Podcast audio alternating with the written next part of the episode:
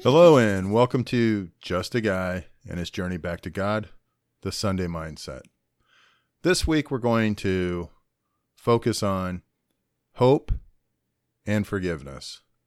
We've had a lot of uh, opportunities for both this past week since it was Easter, and Christ dying for us on the cross really was a combination of forgiveness when he died. He took our sins and he took them upon himself. And when he rose again, we now have hope. We have a hope for a life that is unlike anything we've ever had. A, a life for in him that really he controls and brings the best out of us. So we have hope that is based upon his resurrection, and we've been forgiven. So I just thought it made sense to read various chapters or um, verses about it. I also just, you know, I was praying, and initially I was going to just do forgiveness and focus on that. But when I was in church today, listening to the pastor, he really hit home, and my heart was, was tugging. There was a significant tug there about hope, because, you know, what he said was, and it was great, On the on Friday, we got forgiven. On Sunday, we got hope. We got the hope of an eternal life and resurrection hope. So it just struck me. I really wanted to talk about both and to focus on both this week. So we'll be reading through um, various scriptures.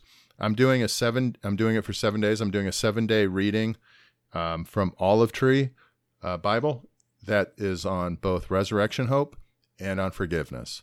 So it's two different readings or sets, and so I'll be reading both, and we'll just go through it. None of them are long chapters. Some of them are only, you know, five or six or seven verses.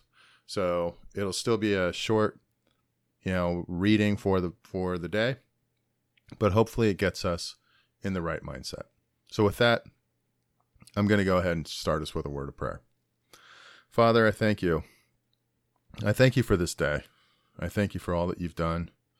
And I'm so grateful for all that you have done for us. And we remember this week your sacrifice on the cross. Jesus willingly, excitedly going on the cross and dying for me. And my sins are removed. So I'm forgiven. And raising, being raised again from the dead. So I have hope for a better future and a life eternal with you, where my spirit joins with yours. I receive the Holy Spirit, and I fellowship daily, hour by hour, minute by minute with you. And I thank you for that hope. I thank you for that life. I just pray that you keep our hearts and our minds focused on you. And it's in Jesus' name I pray. Amen. So I don't have a whole lot of reading to do today with you. We'll start the readings on Monday, and we'll wrap them up on Sunday. But hope and forgiveness. Think about what our world needs today.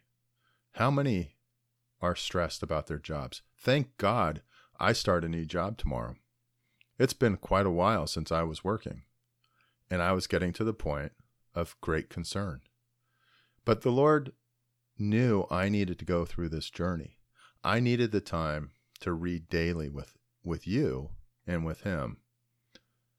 And my heart has not been this close. My spirit has not been this close to God in a long time.